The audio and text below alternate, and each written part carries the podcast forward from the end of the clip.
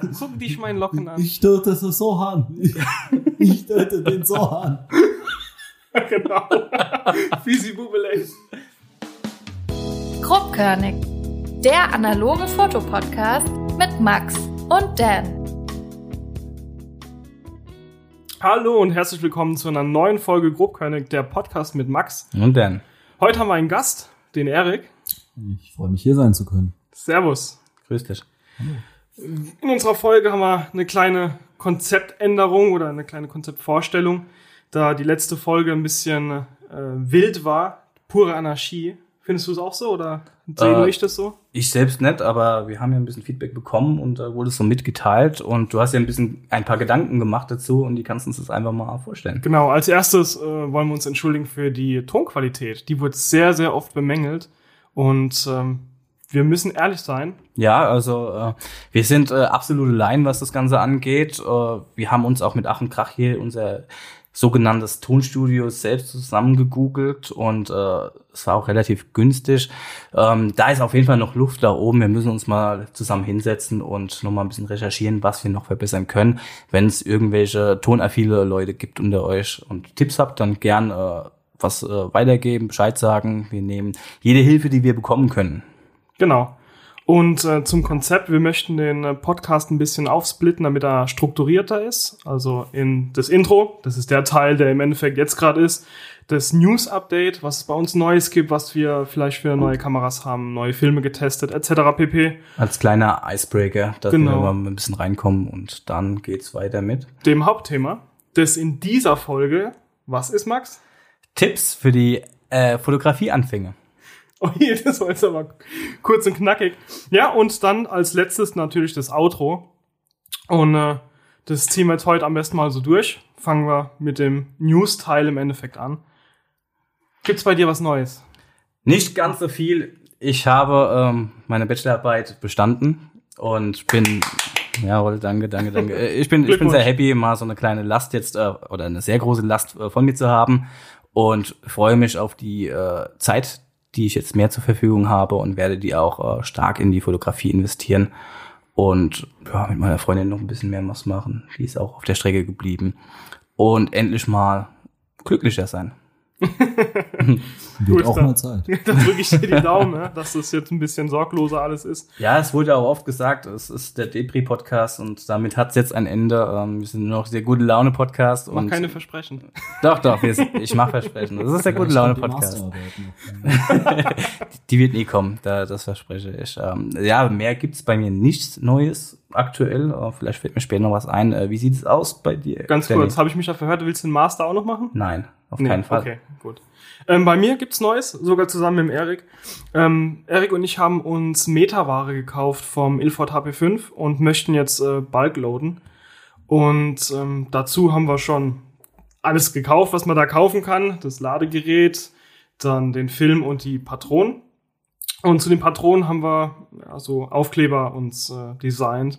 Die sehen ganz schniek aus. Ich habe extrem viel Feedback dafür gekriegt und einige Leute wollten auch so Patronen geschickt bekommen. Ähm, die gehen morgen raus, also morgen wäre dann der Samstag. Ähm, was gibt's noch? Ich habe einen Haufen neue Objektive für meine Pentax gekauft. Äh, 28er, ein 35er, dann noch irgendwelche No-Name-Dinger. Ähm, sehr interessant. Da war noch ein Body dabei, der war kaputt. So. Was für ein Body? Also was für Ähm, um welche Kamera handelt es sich? Pentax ES2.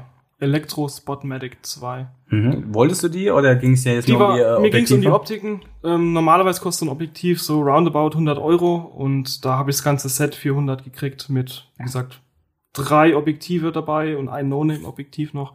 Aber der Body war äh, nicht mehr zu gebrauchen, elektrisches Problem, die Messung geht nicht, etc. Aber das kennt ja jeder, jeder hat mal irgend so einen Fehlkauf gehabt. Ähm, ja, sonst mit der Leica R. Der Erik kann da vielleicht ein bisschen was sagen über seine Leica R, die R4, was mit der Ja. gerade das Problem ist. Äh, Auf jeden Fall, also vorab ziemlich gute Kamera, meiner Meinung nach. Auch die äh, Messmodis finde ich generell gerade für Anfänger optimal. Also, wobei ich mich jetzt nicht mehr als kompletter Laie Ja, ist auch für den Profis würde. natürlich. Auch für Profis super klar, du kannst die Optiken nicht mit der M-Serie vergleichen, das steht außer Frage. Aber deswegen trennen die Kameras ja auch mehrere tausend Euro. Ja, das stimmt. Aber was ist das Problem mit deiner? Das Problem mit meiner derzeit ist, also ich habe aktuell jetzt zwei Modelle. Die zweite müsste morgen ankommen ungefähr mit der Post. Äh, mein Problem ist, dass äh, bei der ersten der Spiegel oben hängen bleibt und der Verschluss sich nicht mehr auslösen lässt, weder mechanisch noch äh, elektrisch. Was ein bisschen blöd ist.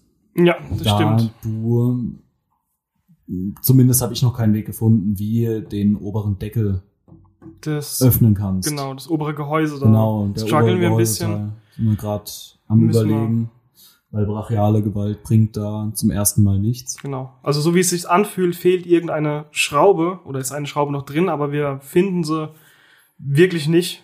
Aber bin da gerade dabei, mich zu erkundigen, was wir da machen können. Ähm, ja, mit der R-Reihe, du bist zufrieden mit der R-Reihe. Ich habe ja noch die R7 und ich muss sagen, ich bin nicht so krass zufrieden wie du. Woran es liegen mag, ich weiß nicht, irgendwie wie du aber schon gesagt hast, man darf sie einfach nicht mit der M vergleichen von, von den optischen Leistungen her, aber meins ist jetzt irgendwie nicht so. Ich werde die R7 trotzdem noch behalten. Ich habe mir so, so einen Motor-Drive dazu geholt. Das ist alles ganz schnieke, es funktioniert auch sehr gut, aber Hast du ja auch mal, glaube ich, in der letzten der letzten Folge, genau, habe ich erzählt gehabt. Also, sieht gut aus, auf jeden Fall. Ja, das Anschaffung. ist schon ein, Monstrum jetzt, ne? Ist auch sau schwer und so. Ich finde vor allem auch die Anwendungsbereiche von der R-Reihe zur ähm, M-Reihe ist ein Riesenunterschied meiner Meinung nach. Gebe ich dir recht. Ähm, Bei mir liegt es halt hauptsächlich daran, äh, die Farbfotografie. Und äh, du machst ja eigentlich ausschließlich die Schwarz-Weiß-Fotografie. Ja. Das heißt, da merkst du nochmal viel, viel krasser den Unterschied zwischen M und R, meiner Meinung nach. Weil ein Farbfilm sieht, wenn er richtig belichtet ist, einfach geil aus, ob er jetzt scharf ist oder nicht. Äh, Ja, aber bei Schwarz, so würde ich es gar nicht verallgemeinern. Bei Schwarz-Weiß-Fotos, die so ein bisschen unscharf sind, sind auch ziemlich, ziemlich geil. Ja.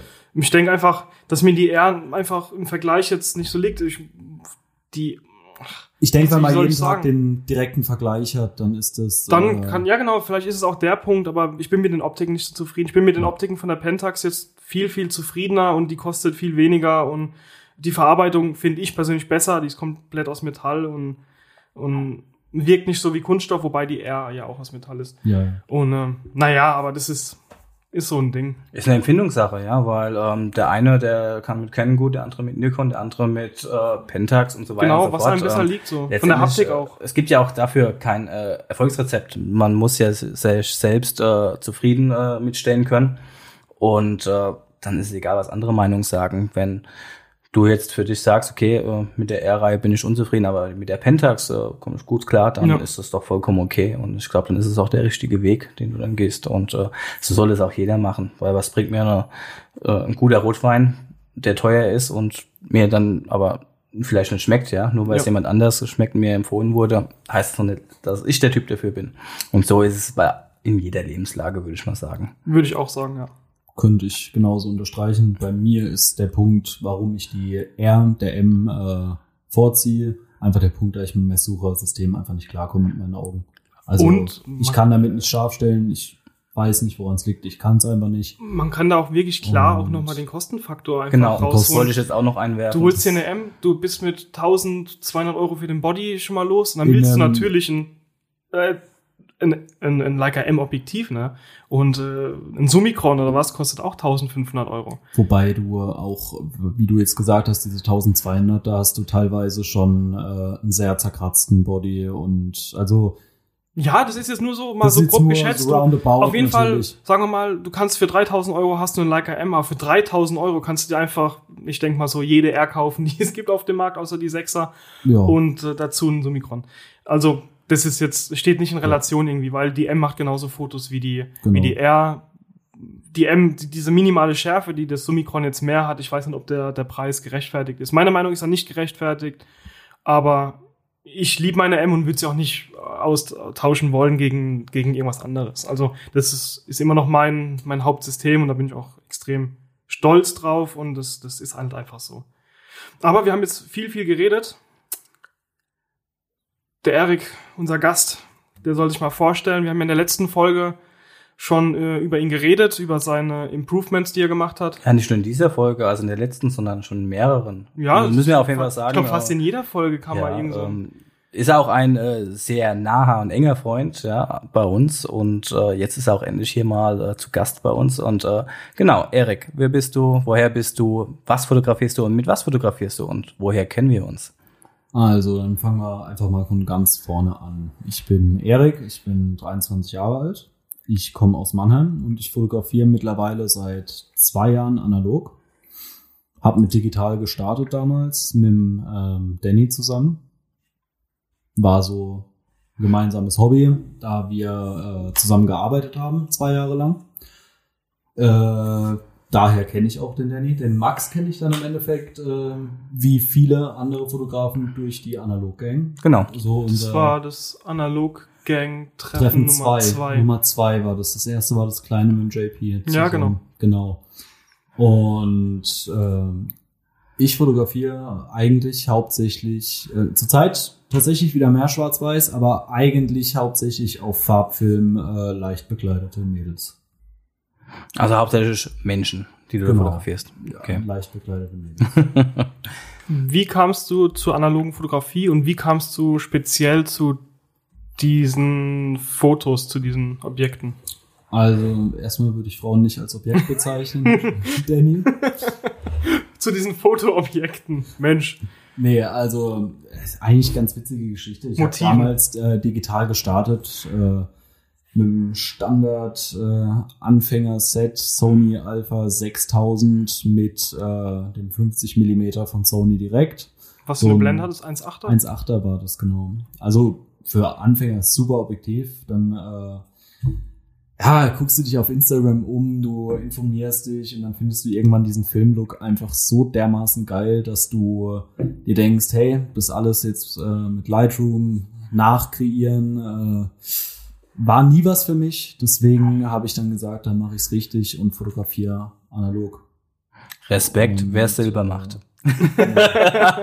Ich glaube vom Bauhaus oder so. Tom, ja. Oder Tom. Gibt's einen witzigen Sticker, den kann ich später mal in die Gruppe schicken. ähm, nee, aber das war auch direkt dann, sag ich mal, das war eine Liebe mit dem Analogen. Das ist einfach was komplett anderes, wenn du da einen Film durch deine Kamera jagst, als wenn du da auf den Auslöser drückst und 2000 Bilder machst und dann äh, die zehn besten rausnimmst, meiner Meinung nach. Also es war, ich fand das Lebendige hinter den Bildern einfach viel, viel mehr gegeben als beim Digitalen und dann bin ich irgendwie beim Analogen hängen geblieben. Und äh, die Objekte, wie Danny so schön gesagt Also ich würde hat, Frauen nicht Objekte nennen. Ja, das hast du jetzt äh, leider vorhin schon getan. Der Frauenhasser. Motive meinte ich, aber mir ist das Wort entfallen. Ich glaube, Kopf. vielleicht eine bessere Definition äh, Genre, in dem du dich Genau. aufhältst. Ja. Ja, Das- ist Porträts, ist Archiv, Also, ist äh, sinnliche oder sensual Ja. Photography und äh, vielleicht wäre das die bessere Wahl gewesen. Genau. Ich Einfach weiß noch, als du- das, das war jetzt auch alles nur Spaß. Das, äh, Ja, ja, ist cool. sollte ja. niemand ins falsche Ich Licht drücken. Weißt du, als du angefangen hast, hast du viel Autos fotografiert. Äh, da, unter anderem war ich da auch sehr oft mit dabei. Ja. Wir haben oft so am Hafen mal getroffen oder irgend sowas. Ähm, ja, erzähl mal. Das war ja alles noch digital hauptsächlich. das stimmt, ja, das war Das digital. War, ich glaube, das erste Mal, dass wir ähm, zusammen analog fotografiert haben, war mit deinem äh, damaligen äh, Cayman In Worms. in Worms, genau, nach dem Betriebsessen. ja, genau, stimmt. sind wir nochmal losgezogen. Das war ganz witzig. Das da hattest du deinen allerersten HP5, seit du wieder angefangen hast, in deiner äh, Olympus OM2 Richtig, war genau. das drin. Ja, Genau. ja. Und äh, ja, aber wie ich zu dem Objektiven im Endeffekt gekommen bin, die, welche ich fotografiere, weil ich einfach finde, dass äh, leicht bekleidete Mädels auf Film einfach äh, super wirken. Und so hat sich das dann einfach bei mir Weißt du noch, wer deine Inspiration waren? Meine Inspiration, schwierig zu sagen. Es gab äh, viele Sachen. Auf Instagram hast du dich ja oft umgeguckt und alles. Als dann in die Filmfotografie kam, äh, hast du da auch äh, viel Sachen von äh, Mr. Kurt Wolf Ja, angeschaut. stimmt. Ja. Es war damals auf also bis heute inspirierend, meiner Meinung nach. Ich weiß noch, Zyklopia war auch noch so ein großes Ding, aber Zyklopia, der, der schießt digital. Das war digital. Das Genau. war ja am Anfang, das war ja das erste, was du aus Mannheim so kanntest Ja, ja. in Sachen Foto. ist immer noch allem. ein super Fotograf. Auf jeden Fall. Also- Ähm, und dann, als es ins Film ging, äh, viel den Kurt Wolf, aber den Bildstil habe ich mich ja nie inspiriert. Ich fand dieses Filmschießen daran cool. Ja. Und äh, ich finde, der Kurt hat seinen sehr, sehr eigenen Stil. Ja. Sehr, sehr eigenen. Und äh, das ist auch gar nicht der Bildstil, den ich anstrebe, auf keinen Fall, ähm, weil das ist sein Stil. Komplett unterstreiche ich, äh, unterstreich ich auch so. Und deswegen äh, habe ich dann diesen. Entschuldigung. Lass mich Ähm, ich guck so und du. Nee, nee, Ja, ich ähm, weiß, ist so, ist alles, alles, alles gut. Ähm, also wenn ich äh, richtig verstanden habe, du hast äh, aber digital angefangen und bist dann aber relativ zügig dann ins Analoge gewechselt. ich glaube, das waren ungefähr drei, vier Monate. Dann Okay. war die Canon AE1 da, dann war der erste Kodak Portra 400 da und dann haben wir mal rumprobiert. Also ich. Ja, und ihr, ihr beide wart ja Arbeitskollegen, beziehungsweise seid wieder, wenn ich es richtig Ja, verstanden genau. habe. Äh, würdest du auch vom Danny behaupten, dass er auch so, so ein Startschubser für dich war in die analoge Fotografie oder ist es doch dann über andere Wege gekommen? Also es war damals auf jeden Fall so, dass ähm, Danny sein damaliges Instagram-Profil voll mit seinen Urbex-Sachen hatte. Damals hauptsächlich digital, soweit ich weiß. Ja, ich glaube nur digital. Genau, es war nur digital und äh, ich, der kleine 20-jährige Erik, hat sich gedacht, hey, wie kriege ich denn bessere Fotos hin als mit meinem Handy? Und da habe ich dann auch viele Tipps beziehungsweise Fachwissen, was ja jetzt noch viel mehr gegeben ist mittlerweile. Aber das damalige Fachwissen von Danny habe ich da schon abgegriffen. Von ihm kam auch der Tipp damals, die äh, Alpha 6000 zum Anfangen und rumprobieren zu holen. Ja, ich glaube, weil, weil mit Sony bist du eigentlich immer gut bedient. Ja. Aber äh, was ich dazu sagen kann, ist, glaube dass man sich gegenseitig äh, gepusht hat und ähm, ich denke, man, man hat sich da gegenseitig weitergebracht in der Fotografie, weil ich habe einfach keinen Bock mehr gehabt zu fotografieren, auch digital überhaupt gar keinen Bock und der Erik hat mich ja wieder angeschubst, äh, im Analogen weiterzumachen. Ich habe analoge Kameras en masse gehabt, ich habe die einfach gesammelt, einfach geguckt, was ein eBay ist, zack, kaufen, Flohmarkt kaufen, alles kaufen. Und, äh, aber benutzt habe ich sie dann im Endeffekt nie. Und jetzt sind wir jetzt an dem Punkt, wo, also ich wäre jetzt nicht hier, wenn es den Erik nicht gäbe. wäre ich nicht mit Danny auf der Schicht gewesen, was ja im Endeffekt Zufall war. Aber wäre ich nicht mit dir auf der Schicht gewesen, hätte ich wahrscheinlich nie angefangen, in dem Umfang zu fotografieren, wie ich es jetzt zurzeit tue. Definitiv. Ja, und das sind doch äh, einfach schöne Zufälle und äh, du kannst es ja auch wieder in jeder Lebenslage sehen. Ähm, egal, ob das jetzt ein Lernpartner ist, ein Trainingspartner. Ich bin damals äh, durch meinen äh, Schichtführer zum Klettern gekommen und wir sind dann ganz viel raus klettern gegangen, beziehungsweise bouldern. Und äh, so muss es mal sein. Und gerade dieses Pushen, ja, das ist auch sowas, wofür ich sage, äh, liebe ich diese Community, weil äh, das einfach gegeben ist, dieses Miteinander, dieses Pushen und äh, Unterstützen und äh, so wächst man auch, nicht nur zusammen, auch für sich als Perso Person, ja, und ähm, das ist eine Persönlichkeitsentwicklung, die ich nicht missen wollen würde und äh, ich finde auch, äh, das sind Freunde, gewon neu gewonnene Freunde, äh, die ich nicht mehr missen wollen würde. Und ja, also es war schon so eine gezielte Frage von mir, wie das jetzt bei euch beiden war, wer wen pusht, aber irgendwie, äh, ihr habt es ja schon gesagt, pushen wir uns alle ja gegenseitig. Ich glaube, gerade in dieser Dreierkonstellation ist es äh, sehr stark gegeben mit Ja. dem gegenseitig pushen, weil äh, wenn es irgendwelche Sachen, ey, ich brauch das, ey, ich brauch das, so, dann sind wir drei immer in so einem Dreieck, um sich auszuhelfen im Endeffekt, denke ich mal. Ja, ja, das, Kann man das, das stimmt so schon. Also ich muss auch sagen, diese ganze Analog-Gang-Geschichte, das sind Freunde geworden, also, also die Teilnehmer da, langwierige Freunde, nicht so, so One-Night-Stand-Freunde. Und es ist schon äh, interessant. Guck mich nicht so an.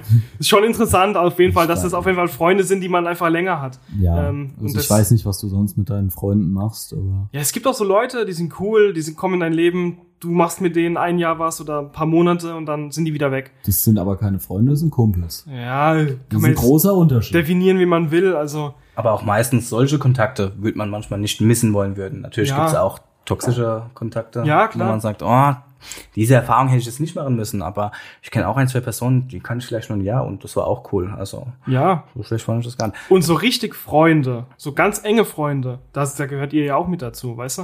Und das meine ich. Ich habe ganz wenig Freunde und das finde ich, ist jetzt keine Sache, weil ich im Off bin, sondern das ist ganz gezielt. Ich habe ganz wenig Freunde, weil ich will einfach nicht so einen großen Freundeskreis haben mit lauter Leuten, die mir im Eigentlich Endeffekt nichts bedeuten. ja. nichts bedeuten. Dann habe ich lieber einfach, äh, keine Ahnung, fünf Freunde und die sind für mich dann sind dann äh, gut dabei und das, das passt mir dann eigentlich. Fünf Freunde wäre jetzt schon wieder ein anderes Hörspiel. Äh, klär mich auf, bitte. Ach so, du kannst. Du, Nein, nein, nein. ah, Du kannst, okay, das Nee, ist, äh, äh, nein, komm, hau raus. das ist äh, Fünf Freunde ist eine ähm, Detektivkinder. So wie die drei Fragezeichen. Ungefähr, nur dass Okay. es fünf sind. Wusste ich jetzt aber auch nicht. Ja, vielleicht sind wir zu alt. Der Das Erik kann- ist ja mit Abstand der jüngste von uns. Un- Unser Nesthäkchen, genau. Ja. Das müssen wir auch mal hier noch erwähnen. So. Im Endeffekt, der Jüngste, du fotografierst noch gar nicht so krass lang analog.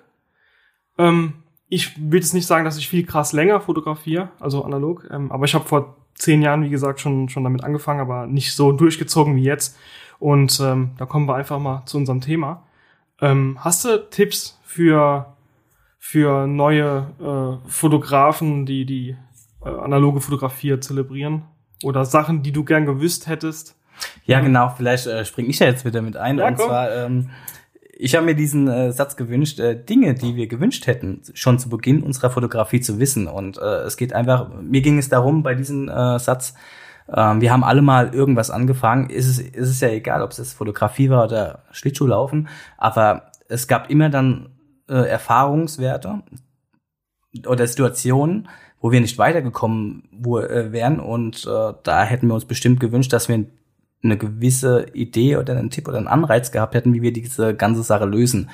Und äh, deshalb, äh, ihr wird bestimmt auch vor dieser Situation äh, schon äh, sein, gewesen sein, wo es darum ging, äh, hätte ich das gewusst, hätte ich vielleicht schn schneller mich fortgebildet mit der Fotografie, hätte mich besser entwickelt und mehr entfalten können und äh, äh, einfach mal so gezielt, äh, Erik, als du angefangen hast, gab es da irgendwelche Sachen, die du dir gewünscht hättest, dass du die schon wusstest oder dass die dir jemand gesagt hat oder dass dann der weiße Zen kam, dich an der Hand genommen hat und dir es gezeigt hätte.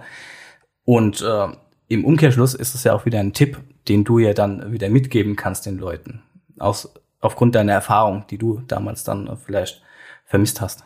Also, wenn es nach mir, also wenn ich da jetzt mal genau drüber nachdenke, äh, wäre mir das Wichtigste gewesen, äh, wenn ich vorab gewusst hätte, wie teuer die Kodak-Filme werden. Weil das ist schon abartig. Ähm, nee, aber im Hauptsächlichen geht es eigentlich darum, dass man sich meiner Meinung nach, bevor man anfängt, seinen ersten Film zu schießen, ein bisschen informieren sollte vorab.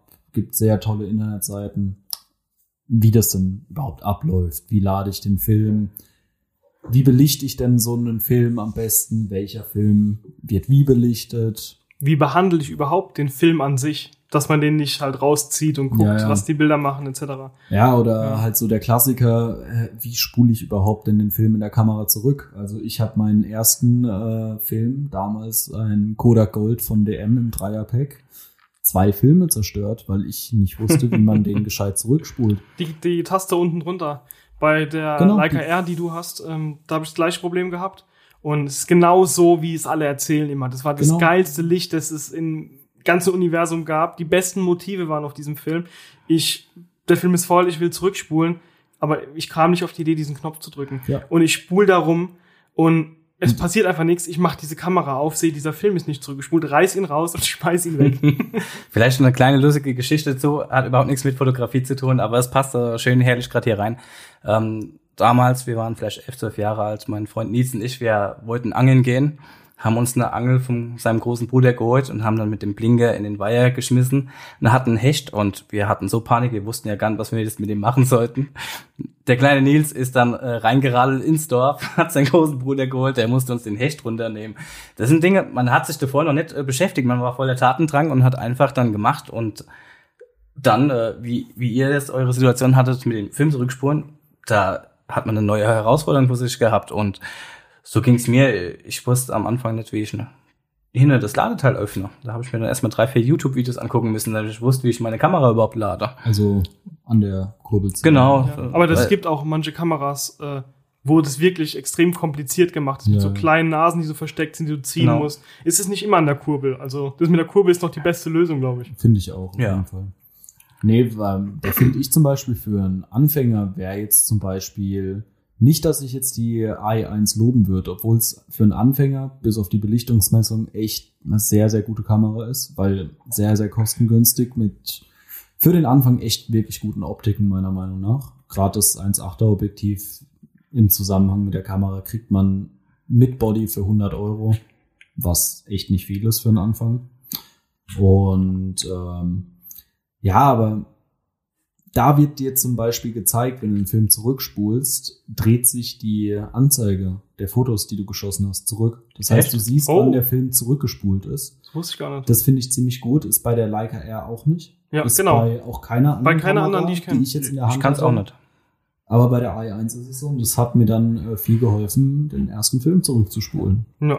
Der nicht kaputt war. Also war Ja, ja, der, genau. der dritte im Endeffekt. Aber ja, aber das sind ja diese Kleinigkeiten. Ich denke, jeder hat den ersten Film, der in der Kamera drin war, kaputt gemacht. Jeder hat äh, mal einen Film beim Entwickeln in Schwarz-Weiß mal zerrissen, weil er einfach nicht reinging in die Spule. Ja. Hat jeder bestimmt äh, schon mal gehabt. Ich Genau. denke, ich weiß nicht, hast du mal einen Film zerrissen?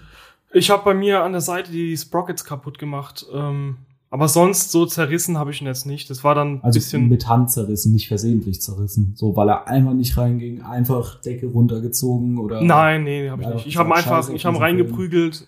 Ich glaube, da sind der Erik und ich doch dann sehr impulsiv. Äh, Ich kenn's, ich habe so gemacht. Du hast mir erzählt, du hättest auch Ja, ich, von dem einmal gemacht. Bei mir war die Sache, ich habe äh, zu dem Zeitpunkt keinen Wechselsack besessen und musste den halt äh, klassisch unter der Bettdecke aufspulen. Und wenn du dann den ersten 35, also ich habe immer Mittelformatfilme nur entwickelt und habe dann den ersten 35 Millimeter äh, Kleinbildfilm aufgespult unter der Decke bei 35 Grad Außentemperatur und so nach dem dritten Versuch, wo er immer noch nicht reinging, so nach 15 Minuten, habe ich dann die Decke runtergerissen und habe äh, den Film zerrissen. Waren coole Bilder, die drauf waren. Das waren die besten Bilder mit dem besten und geilsten Licht und alles war Hardcore. Äh, Und keiner kann sie sehen. Ja, genau so war das. Glaub mir. ja, Ähm, wahrscheinlich.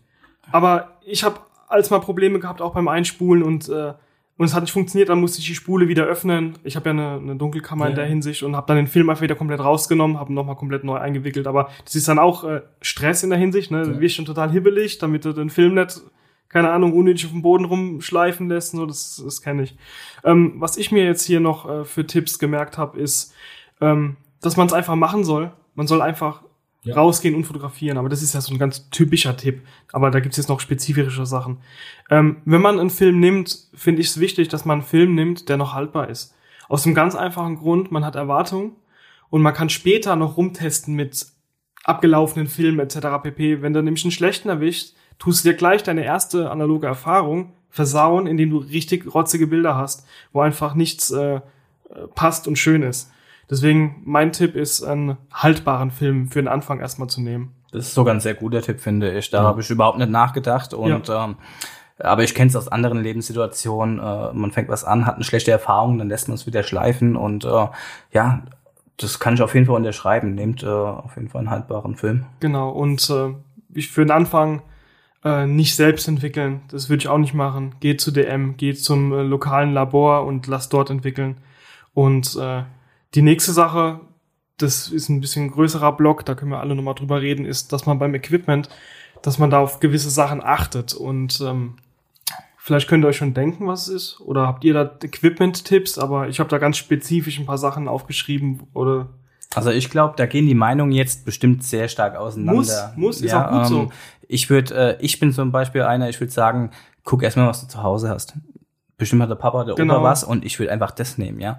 Ich würde jetzt nicht äh, erstmal groß Geld investieren in ein gutes Equipment. Ich würde einfach eine funktionierende Kamera nehmen, die gerade da ist, ja, von Freunden oder von den Eltern oder von Opa und würde einfach mal gucken. Und dann wenn mir das Ganze Spaß macht und ich jetzt am Blut gelegt habe und will mehr, ich will einen Blutdurst und dann äh, will ich vielleicht, äh, kann ich mir immer noch eine Kamera kaufen. Und dann kann ich mir auch Gedanken machen, was will ich denn machen für die Zukunft und was für ein Equipment ist dann passend für mich. Aber am Anfang würde ich, und wenn es nur eine Point-and-Shoot-Kamera ist, ähm, es wird vollkommen reichen. wenn du aber mit dem analogen Fotografieren anfängst, musst du ja diese Affinität ja schon haben. Also du fängst ja nicht einfach aus dem Nichts mit der analogen Fotografie an. Und weißt du, was ich meine? Also ich denke, dass du fotografieren willst, das ist ja dann klar. Und ähm, ich gebe dir aber komplett recht, so das, was da ist, das kannst du benutzen. Ähm, teilweise gebe ich dir recht. Und zwar ähm, ist so, aber auf der anderen Seite, ich hatte es gerade das letzte Gespräch mit einem Arbeitskollegen, der hat gesagt, ja, äh, meine Tochter hat meine analoge Kamera äh, gefunden und hat gesagt, ey, sie würde sie gerne mal probieren, weil sie findet diesen Filmlook so cool, das Mhm. ist so retro. Und habe ich gesagt, weißt du was, Steffen, komm, ich bring dir mal zwei äh, Filme mit und kannst ein bisschen rumknipsen. Ja? Ähm, es muss ja nicht immer so jetzt aus einem Hobby geschehen. Das war jetzt die Kleine. Für die war das einfach cool und retro und hip und was weiß ich. Und dann wollte sie das einfach mal ausprobieren. Ja, einfach nur, um das einzuwerfen. Also, was ich jetzt finde, wenn man so über sein erstes Equipment nachdenkt, um analoge Fotos zu machen, für den Anfang so günstig wie möglich, so gut wie möglich. Genau. Günstig ja. wie nötig, so teuer wie nötig, so, gün so gut wie, ja. So günstig wie möglich dann. Genau, so. äh, einfach, weil man probiert die ersten Monate wirklich nur rum. Also es ist viel rumprobieren, äh, bis du überhaupt dich auskennst mit der Materie Film. Ich finde, es bringt jetzt nichts als kompletter äh, Rookie, sich da jetzt eine Leica M Schieß mich tot zu holen, wenn du nicht mal weißt, wie man ein Bild scharf stellt zum Beispiel oder wie man Ja. Film richtig belichtet Ja. oder wie man entwickelt. Das ist rausgeschmissenes Geld. Da, äh, das kann man dann machen, wenn man weiß, wie man, in welcher Materie man sich bewegt. Das meine ich aber auch mit dieser Affinität. Ähm, es gibt, da muss man in zwei Gruppen unterscheiden. Die, wo es einfach so testen wollen, da, da langt eine ganz normale Point-and-Shoot und die werden damit auch gute Ergebnisse erzielen. Aber wenn du schon weißt, wie eine Kamera funktioniert, Verschlusszeit, Blende und Scharfstellen etc., Genau. ISO-Wert, dann äh, gibt's da einfach eine andere Kategorie von Kameras, über die wir dann sprechen müssen. Richtig. Ja. Weil dann sind wir an dem Punkt, wo du dir anschaust, was will ich machen und was brauche ich dafür. Ja, und da gibt es Klassiker, die man jetzt vielleicht dann auch nennen könnte, wo man sagen kann, so, das ist eine Kamera, die ist einfach preislich äh, super low budget, also bis 100 Euro sagen wir mal, und damit kannst du ganz tolle Sachen machen. Ja. Ja. Fallen euch da ein paar ein? Ähm, ich muss sagen, immer noch eine meiner Lieblingskameras, die Minolta X300.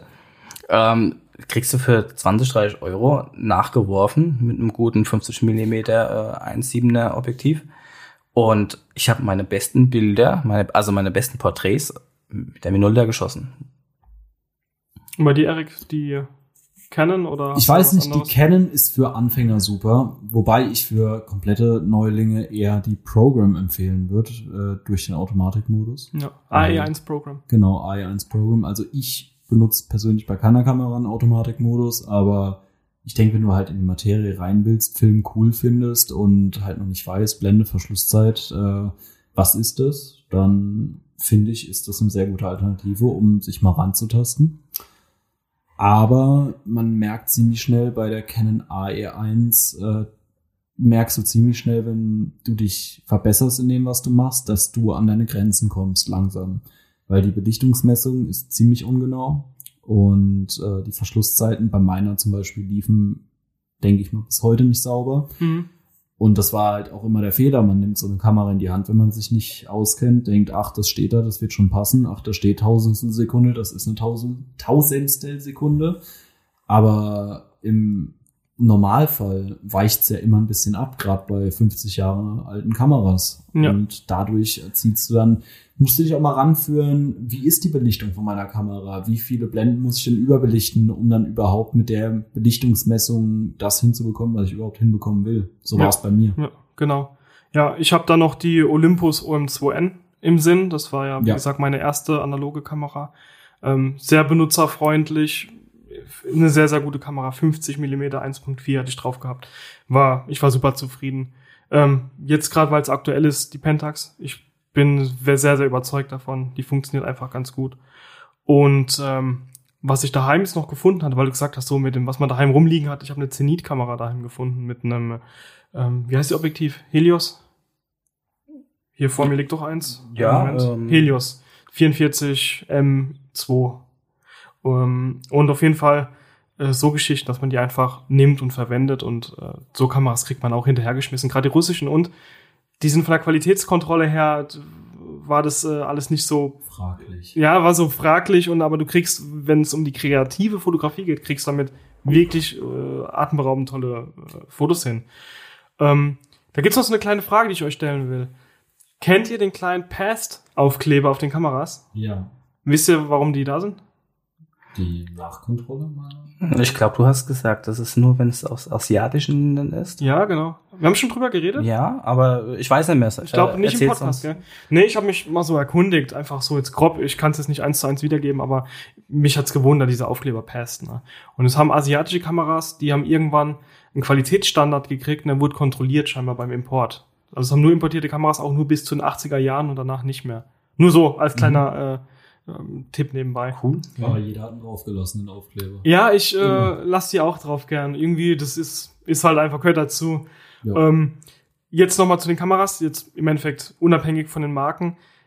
Finde ich es wichtig, dass es eine Belichtungsmessung ist, Ja. also dass die Kamera eine Belichtungsmessung hat, die zuverlässig ist. Und dass die Kamera sauber läuft von den Zeiten, wie du schon Ja. gesagt hast. Und wenn du diese zwei Sachen, wenn die gegeben sind, dann machst du eigentlich nichts falsch. Das Genau. ist wichtig. Und gerade für komplette Anfänger Ja. kann man die Zeiten und die Belichtungsmessung auch einfach mal mit, einer digitalen abgleichen. Ja, klar, natürlich. Aber das Selbe ist gut. Blende ein einstellen, so Ja, ja. hab ich's dann gemacht. bisschen Und- aufwendiger, weil du auf den entwickelten Film auch ein bisschen warten musst. Aber im Das- Endeffekt, Da hast du aber immer noch die Voraussetzung, dass dann deine analoge Kamera auch die Zeiten richtig wiedergibt. ja. Ja, weil Ja. ähm, das hast du ja dann nicht gegeben, nur weil die Zeit jetzt richtig bemessen ist, heißt, musst du immer noch, ist die Voraussetzung, dass es halt Richtig. äh, richtig, äh, die Verschlusszeit richtig äh, schließt. Es gibt so einen kleinen Sensor, der kostet, ich glaube, 10 Euro. Damit kann man, man muss vor die Kamera ein Licht setzen, Gehäusedeckel ist geöffnet und hinten dran diesen Sensor setzen. Und dann kann man alle Verschlusszeiten abarbeiten mit der Kamera und der misst dann die Zeit, wo das Licht durch, Ich glaube, das geht sogar mit Handy-App, gibt's da Das schon ist das, ja Adapter, genau, das ist genau das, ist ein äh, Klinkeranschluss ist das. Ja. Und da kann man das mal durchtesten. ne? Ich glaube, die Erik wollte es mal mitbringen, genau, hab's. für die vergessen, nächste aber- R4. Ja, genau. jetzt, Ha hast du eins zu Hause? Ja, ja, klar. Ach krass. Ja. Kann man, äh, also jetzt wirklich blöde Frage, kann man das bei jeder Mittelformatkamera auch, weil viele ja Wenn- nicht auslösen ohne gespannten Ähm, Film. es gibt bei fast allen Mittelformatkameras einen Trick, wie du es mit geöffneten Gehäuse auslösen kannst. Mhm. Zum Beispiel auch wie ein Doppelbelichtungsschalter gibt Ja, so einen genau. extra Schalter, wo dann nochmal es extra gibt so auslöst. kleine Stifte, wo du mal irgendwo reinstecken Ja. musst, damit es funktioniert. Aber es geht auf jeden Fall. Um jetzt nochmal das zusammenzufassen. Also am besten Filme nehmen, die nicht abgelaufen sind, Kameras mit Belichtungsmessung und die Zeiten sollen laufen. Ich glaube, dann hat man Freude an der analogen Fotografie. Ja.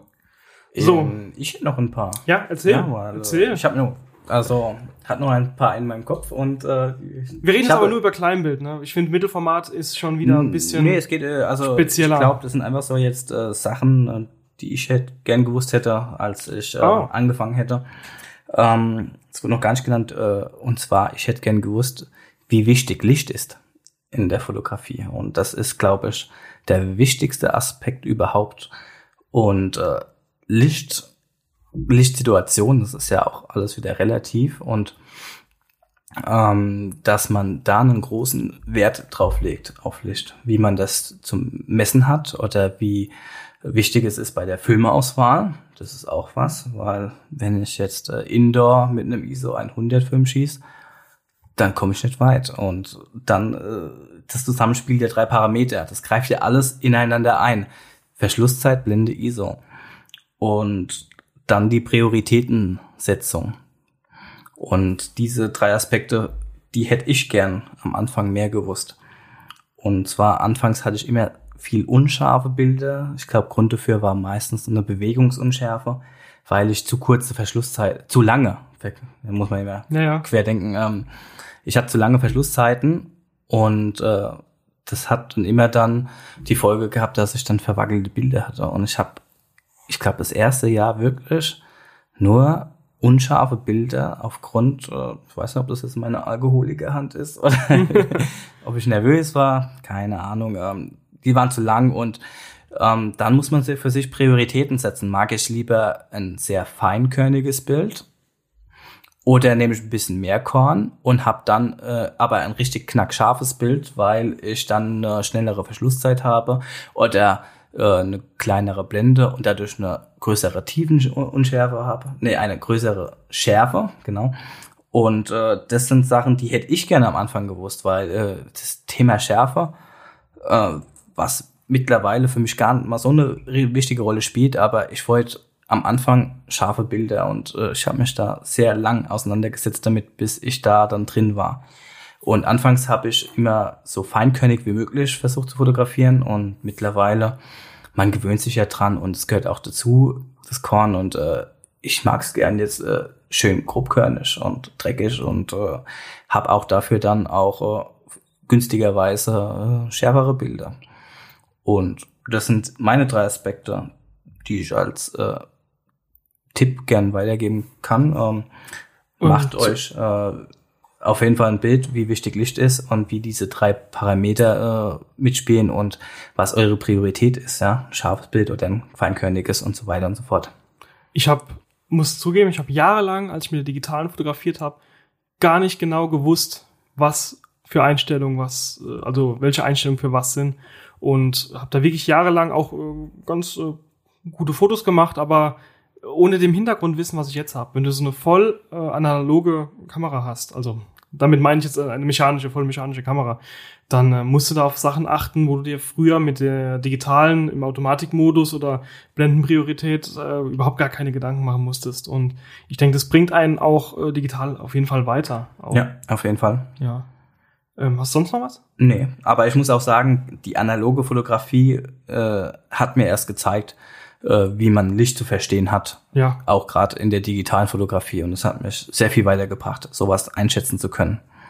So, ähm, weil wir letzte Folge ja über den Eric geredet hatten mit seinen Improvements, dass er immer besser wurde in der Fotografie, da wollte ich einfach mal wissen, ähm, ob ihr da Tipps habt, auch für Neulinge, wenn die dann schon durchgestartet sind mit der analogen Fotografie, wie die ihre Fotografie verbessern können. Habt ihr da irgendwas?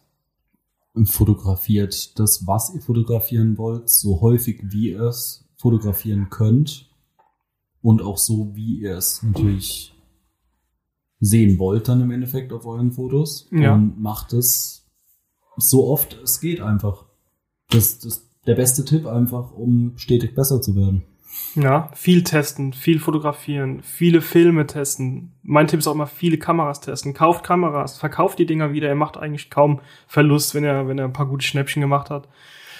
Ähm, ein anderer Tipp ist, äh, studiert die Fotografien von anderen Leuten, kauft euch Fotobücher, guckt da rein, guckt genau, was gefällt euch an den jeweiligen Fotos, an den Bildern und äh, tut es einfach nicht nachfotografieren, aber, aber fotografisch umsetzen. Meinst du jetzt mit Fotobüchern Bildbände oder Bücher, in denen man lernt, wie man fotografiert? Auf jeden Fall Bildbände, keine Fotobücher, was der Max jetzt da erwähnt hat. Bildbände, davon lernt man Fotobücher.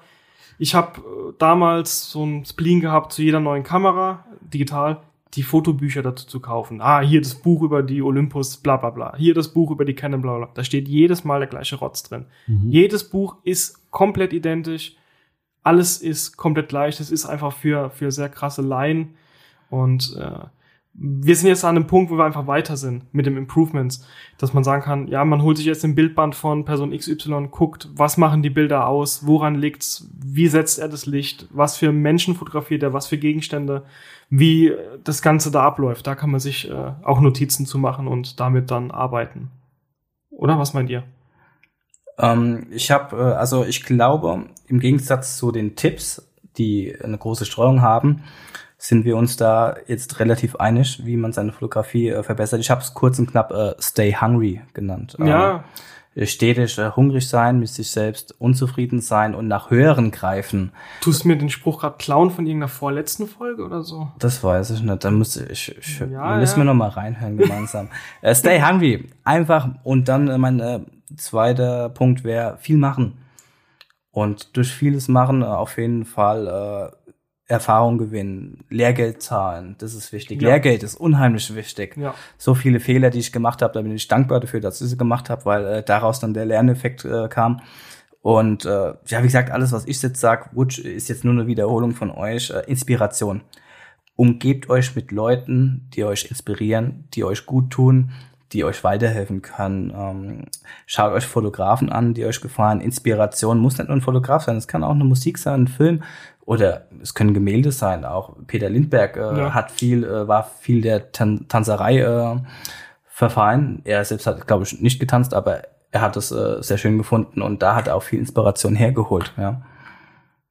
Ähm, da habe ich, weil das auch gerade so mit drin war, mit dem Idealbeispiel, mit einem Mentor, Wenn du einen Mentor hast, der einfach gut fotografiert oder der dir zumindest mal auf die Sprünge helfen kann beim Anfang, so wie der, der Dominik Dürkes bei dir zum Beispiel, also im Endeffekt du Mhm. für den Dominik Dürkes, der Mentor so in der Hinsicht war, wie ich es rausgehört hatte mal aus einem Gespräch mit ihm. Ähm, sowas ist, glaube ich, am besten. Und wenn du dann auch noch einen Mentor hast, der vielleicht sogar noch ein bekannter Fotograf ist oder äh, wirklich ein sehr, sehr guter Fotograf ist, dann ist das, glaube ich, so das Idealste, was dir passieren kann. Dann ist jetzt meine Frage, äh, habt ihr solche Personen bei euch in der Umgebung oder äh, die für euch eure Mentoren sind oder eure Nee, ich größte bin, Inspiration? Äh, Selfmade Millionär. Also, ich habe einen großen Vorteil, zwei große Vorteile. Das Die sitzen gegenüber die von dir. sitzen, Die sitzen gegenüber, weil die haben in ihrer Freizeit so wenig zu tun, dass sie sich in jeden Scheiß reinlesen. Die Zeit habe ich nicht und da kann man häufig äh, Sachen einfach nachfragen. Weil Danny ist so ein Mensch, Danny kann sich hinsetzen und kann das Zeug in sich reinschaufeln, ja, perfekte Pose, genau. Äh, und das Können fehlt mir, traurigerweise. Aber äh, so kriegst du dann auch viele Tipps im Endeffekt, weil wenn mich dann doch was interessiert, dann weiß Danny zum Beispiel, hey, das geht so und so. Und Max genauso. Ja, ich muss ehrlich sein, ich frage auch oft den Max. Ich frage bei sehr, sehr vielen Sachen den Max. Zum Beispiel die Batterien für die R4. Genau. weil der Danny die andere. Welche Batterien braucht man für die R4? L44, Wie viel? Äh, eine. Eine? Ach so, Minolta Na, zum Beispiel stopp, brauchst zwei. du zwei. Zwei, zwei. Nein, heißt, sind auch zwei. zwei, auf jeden Fall zwei. Ne, ich habe mir zwei frische, frisch verpackt Genau. mitgegeben. Ich habe eine ganze Packung gekauft. ja, ja, halt, äh, Hamsterkäufer halt. Ja, ja. Nee. Weil ähm, Klopapier hat er halt. die, Irgendwas die, muss gehamstert werden. die ES2, von der wir es vorhin hatten, die braucht vier Stück nämlich. ja, wie die AE1. Aber diese vier Stück sind auch eine große, zum Beispiel. Nein, die sind nebeneinander. Ah, aber die A, Wenn du es in der Reihe die, die kennen ja. AE1, die, die hatte eine große. Du könntest, wenn du so eine große nicht hast, vier Stück in Reihe kleben und reinpacken, Ja. wenn sie hält. Wenn das Batteriefach auch ganz ist, das hatten wir vorhin noch schon mal. Das habe ich ja Ähm, gesagt, dass genau. bei den Canon AE-Modellen immer die Batteriefachdeckel Ja, ich krieg jetzt sind. nächste Woche einen zum Reparieren. Hm. Vom Olli. Häublein. Der war hier auch in der Ja Folge. gut, den Deckel kriegst du, glaube ich, auf Amazon für einen Euro oder Keine zwei. Ahnung, er hat zwei Stück. Die eine ist Ach so. kaputt, hat einen guten Deckel, die andere ist gut und hat einen kaputten Deckel und da werden wir einfach dann einen Switch machen. Ach so, cool. Ja. Ja, ich habe ja auch zwei, die ich doch gerade bei Kleinanzeigen drin habe. Ah. Habe ich gar nicht gesehen? Kleine Werbung. Ähm, Kleine ja, Werbung für deine Kleinanzeigen Ja. Wir dürfen äh, auf Max seine Kleinanzeigen nicht mehr zugreifen. Leider. Ihr dürft, ihr dürft noch keinen Scheißdreck drin schreiben. Ich hasse das wie die Pest, ja. Oh, du das, weißt ja, das, wie es ist, das ist ein sehr weher. Punkt. Das ist ein, das ist ein sehr weher Punkt. Ja. Ja. Wenn ihr mich foppen wollt, ja, dann schreibt mir irgendeinen Scheiß auf eBay Kleinanzeigen. Ich zeige euch an. Euch Anzeige ist raus. Ja, genau, Anzeige Feinde. ist raus. Also, ähm, ich denke, das war's mit der Folge. Wir bedanken uns erstmal beim Erik Ja, vielen Dank, Vielen Erik, Dank. dass du hier warst. Danke für deine Zeit. sein gedürfen zu haben. ja, das war. Äh, Es hat sehr viel Spaß gemacht, muss ich sagen. genau. Ich habe gedacht, ihr basht euch ein bisschen mehr und Nee. bin, Ach, ich bin sehr dankbar dafür, das dass wir, dass wir so seriös wie möglich hier waren. Ja. Nö, das war doch cool. Also, warum sollen wir uns da rumbashen? Das machen wir Das, gleich. genau, wenn das Mikrofon aus ist, dann geht's los. Ja. Ähm, lasst So uns Feedback da. Ähm, ihr könnt euch auch gerne, wenn ihr meint, für den Podcast geeignet zu sein, könnt ihr euch gern bei uns melden. Wir können auch mal versuchen, eine Folge mit euch zu machen, egal wer es ist. Wir lieben Dreier. Auch wenn ihr Themenvorschläge habt, könnt ihr diese. Noch besser, genau. Was denn? Äh, Themenvorschläge. Themenvorschläge, ja klar, wenn es Ja. Sachen gibt, wo Leute interessiert, warum nicht? Einfach mal anschreiben. Mir schreiben zurzeit wirklich viele Leute an und das, das freut mich. Auf der Grobkönig-Seite an sich ist eher weniger, aber so privat kommt sehr, sehr viel Nachrichten. Bei dir? Ja, bei mir gar nichts. Okay. ja, tut mir leid für dich. Lonely. Nee, wir singen jetzt nicht schon wieder. Gut, also, In machen's diesem gut. Sinne, auf Wiedersehen. Ciao. Tschüss. Das war grobkörnig. Bis zum nächsten Mal. Und bis dahin, gutes Licht.